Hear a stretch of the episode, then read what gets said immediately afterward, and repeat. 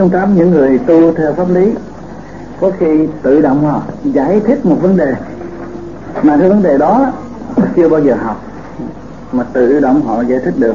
Như vậy đó thì cái lời họ giải thích đó do nơi cái sự ứng khẩu tùy thích hay là cái sự ứng khẩu tùy căn nó có cái trợ duyên họ nói ra được.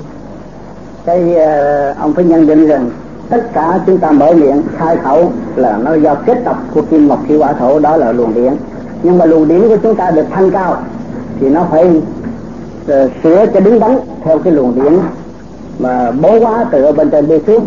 Nó phù hợp với luồng điện ở bên trên. Một cái người mà hỏi á, họ cũng phải vận dụng cái luồng điện ở bên trong ra. Nhưng mà luồng điện đó nó không có sáng suốt bằng những người bên pháp lý. Và những người pháp lý hỏi về đạo pháp á hồi nào giờ họ không biết cái giới đó. Nhưng mà hỏi thế á thì bởi vì mỗi đêm mà mình có sơ hồn có pháp luân thì cái điển mình nó tăng trưởng ở trên bộ đầu. Thì tự nhiên cái điển của mình nó adapte là nó đứng ngay trên bộ đầu của đối phương.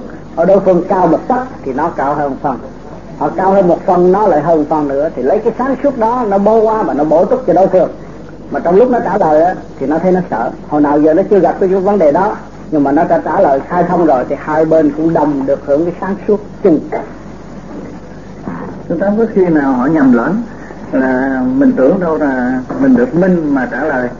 Rồi tự động họ trả lời theo ý muốn của họ. Theo cái pháp lý đứng đứng về trên phương diện của điển quan á họ chỉ thọ lãnh để hưởng và sửa chữa dạy dỗ luật căn luật trần. Trong cái lúc mà họ giải thích một cái pháp lý đối với người, người, người khác thì hai bên được hưởng hết thảy thì nó mới đứng đắn. Chứ còn họ khi mà tự đặt ra nói chuyện đời á, thì cái người mà đời mà người ta có ăn hấp á người ta nghe nó không có ăn nhậu gì hết nó không có dính dấp gì hết và nó không có cởi mở. Còn người mà đứng trên pháp lý trong lúc nó giải thích á, mình nghe chừng nào mình thấy phải mình nghe chừng nào cái lý trí của mình phải càng theo dõi cái sự sáng suốt của đối phương. Thì đó nó mới là đúng. Còn cái người nào mà tự bịa đặt mà nói dựa kinh này sách kia nói chập á cái người mà tu về pháp lý không bao giờ người ta nghe. Và người ta sẽ cảm giác nặng ngực và mệt.